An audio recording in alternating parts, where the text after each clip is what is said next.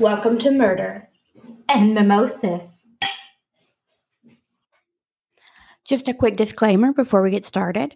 Our show is Murder and Mimosas. It's a true crime podcast. This means that we do discuss crimes, including but not limited to disappearances, murder, and sexual assaults. All our episodes are told with the respect of the victims and the victims' families in mind. We strive to ensure that we provide factual information, but some information is more verifiable than others. With that, grab your mimosas and let's dive in. Welcome back. I'm Shannon. And I'm Danica. We're going to tell you the story of Lyn Dawson. So grab your mimosas and settle in.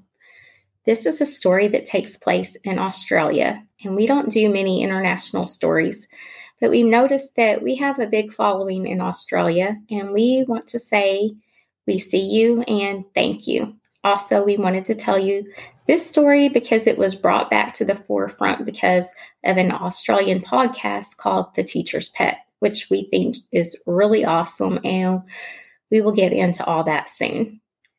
So, Chris and Lynette, who she went by Lyn, met at school at a school function when they were both 16 years old. The two dated throughout high school and got married in March of 1970. Chris Dawson, along with his identical brother Paul, played professional rugby in 1972. Both men switched to rugby league, joining the Newtown Jets. They went on to win the New South Wales Rugby League Club Champion in 1973 or Australia. This is the version of football. It's very popular there. The boys are very attractive and even do some modeling. Of course, you can also sustain professional sports for so long, so it came to an end in 1977. Then both brothers became teachers. PE teachers, of course, since they love sports. Lyn had also gotten a degree in nursing and was a part part time nurse and child caregiver. One of Chris's students is Joanne Curtis, who is referred to a lot as JC, so that is how we'll refer to her from now on. The two began a relationship in 1980, if you want to call it that. Chris actually first notices her on the playground. How screwed up is that? He also gives her driving lessons and in one of those lessons, he kisses her. He's 32 at the time, and she is 15. Chris does not wait until, or Chris does wait until she's 16 to start a sexual relationship with her because the age of consent in Australia is 16. Oh, so he has morals. Good, good. That's not actually morals. That's just not wanting to go to jail for screwing his student.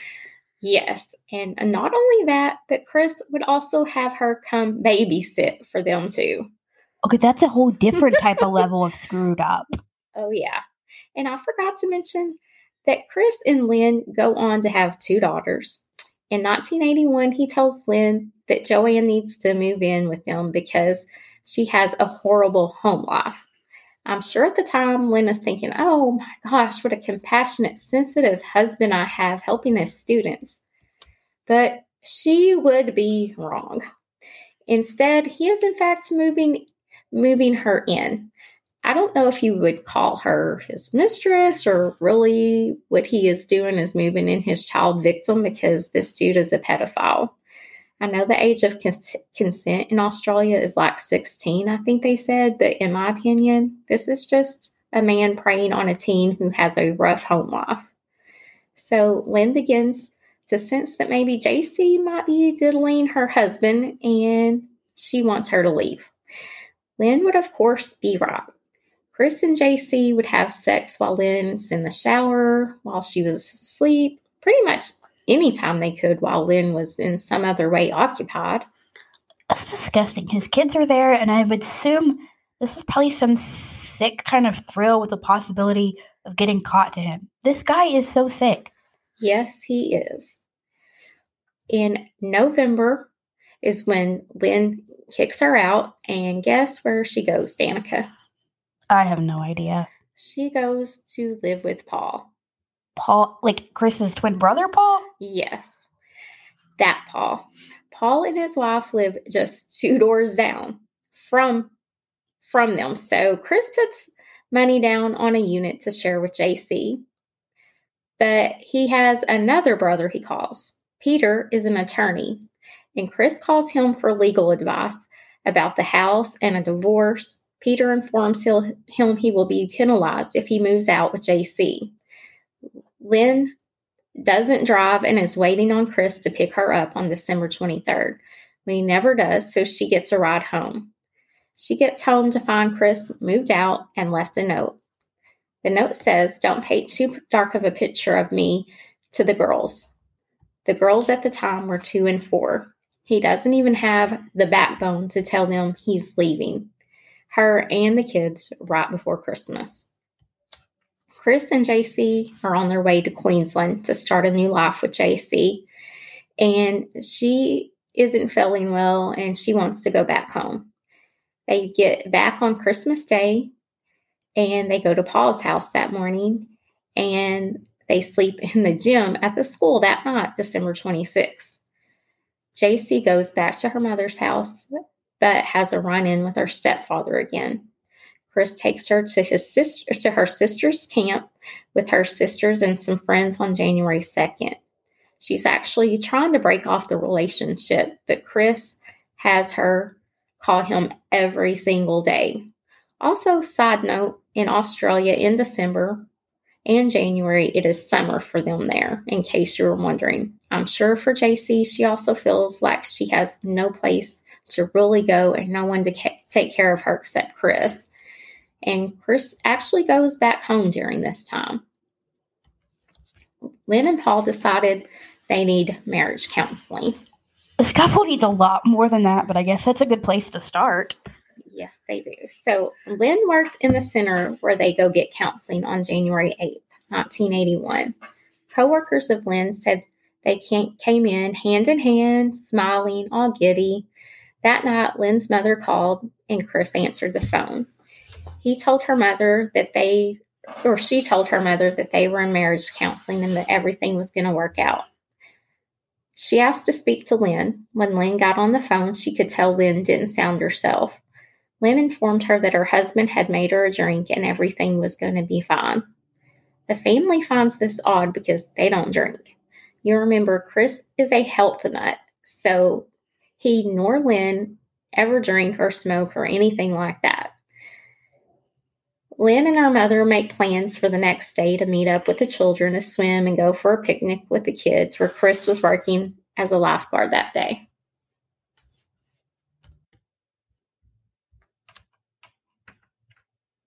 Her mother, her mother shows up, but Lyn isn't there.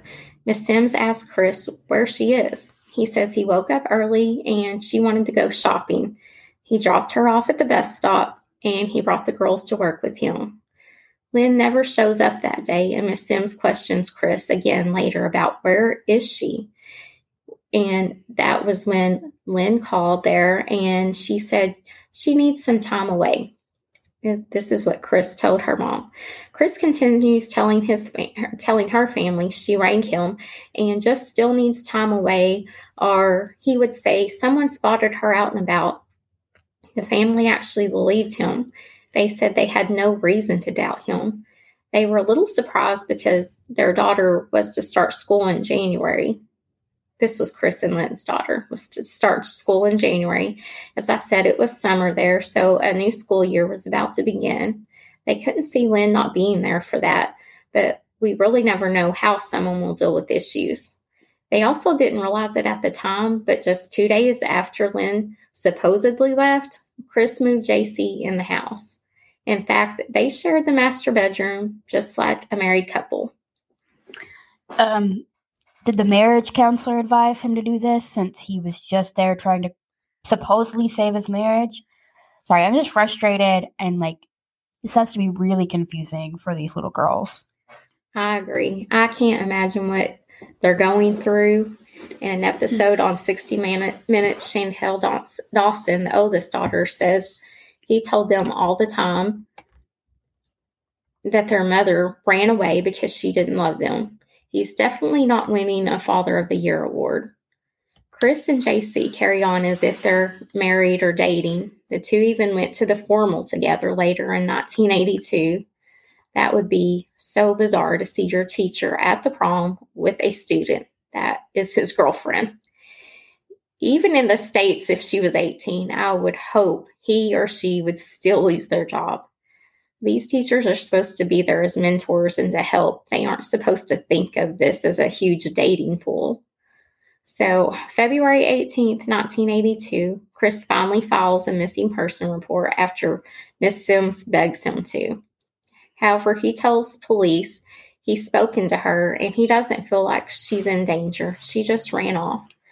I couldn't find why her mother didn't just go report her missing. So, if you go missing, I'm not begging anyone to report you missing, Danica. You know me. I'm calling the police if you aren't on time. I did not show up one time and you guys went looking for arrest records to see if I got arrested and to see if I was in the hospital. Yes, so, and that was a few hours. I'm, yeah. I'm not waiting days. Yeah, I'm, i I don't expect you I'm to wait. This. I am on this.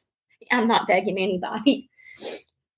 So he ends up filing for divorce after two years when Lyn never returns, and he goes on to marry JC. They move to Queensland, I would assume, to get away from being the talk of the town. The two end up also having a daughter together. A little creepy adage the family says that they saw JC wearing Lyn's wedding ring and wearing Lyn's clothes. I don't think that would set well with me. Does the family ever follow up on the missing persons report? Her family says that the police just tell them she is an adult and if she wants to leave, she can. I don't think anyone ever actually searched for her, not even her family. She did have a friend, Sue Strath, that wrote a letter to the police after three years.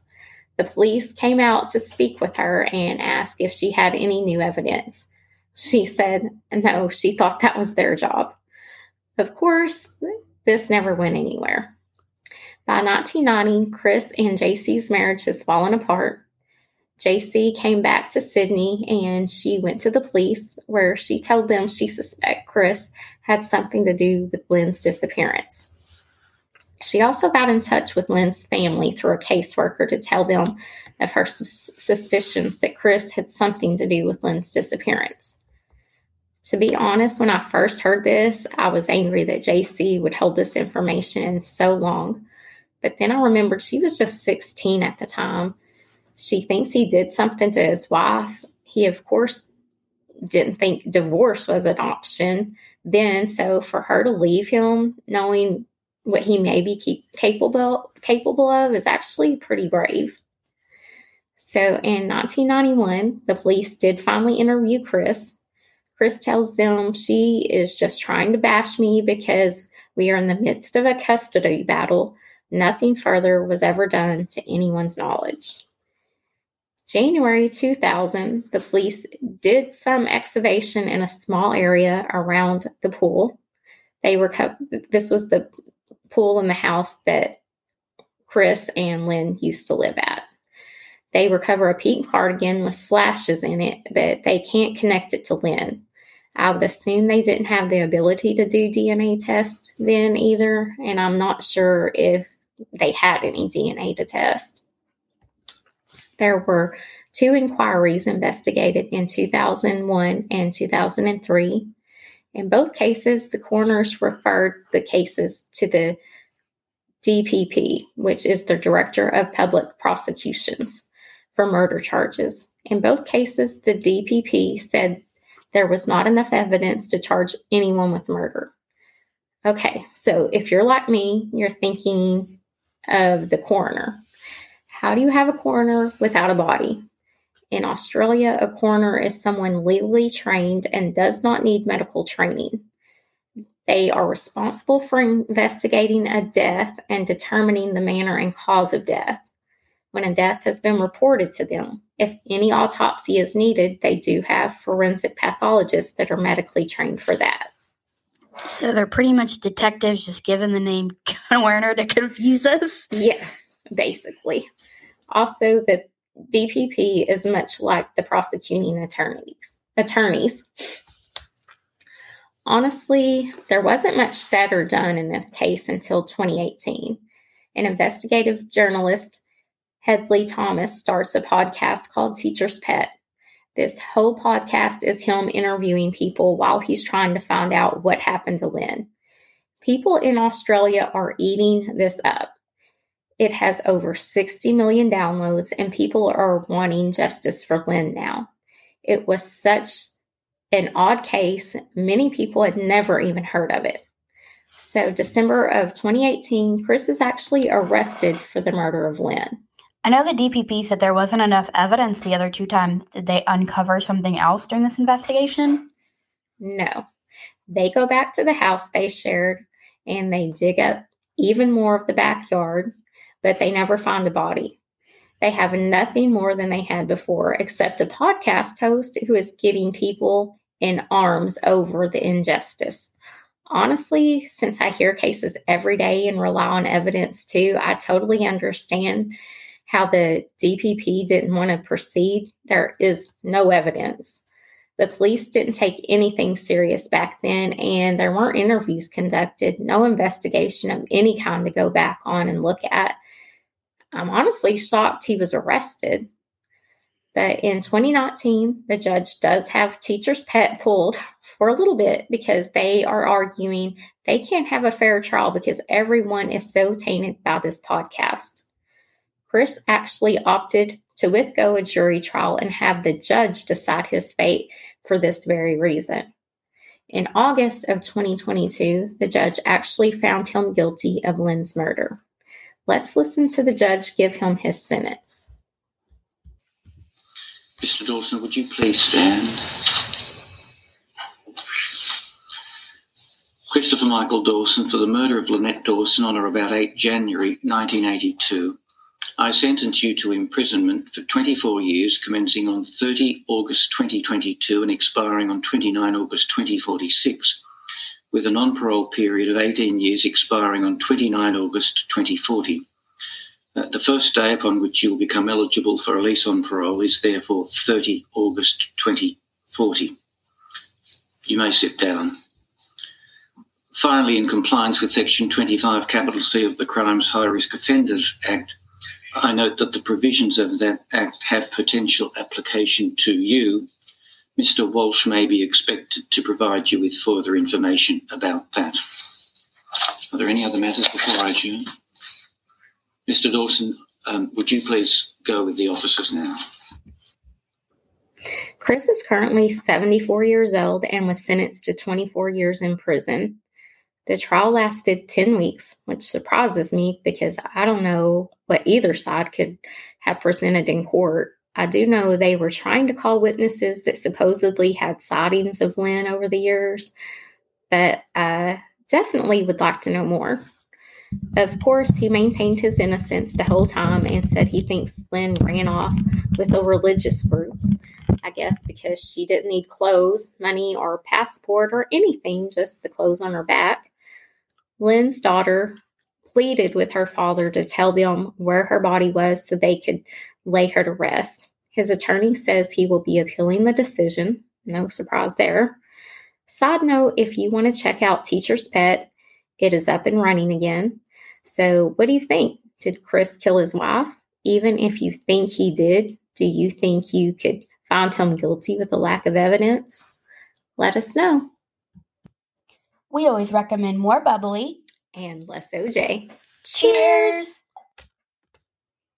If you'd like to see pictures from today's episode, you can find us at murder.mimosas on Instagram. You can also find us at murder.mimosas on TikTok, Twitter, and if you have a case you would like us to do, you can send that to murder.mimosas at gmail.com. And lastly, we are on Facebook at Murder and Mimosas Podcast, where you can interact with us there.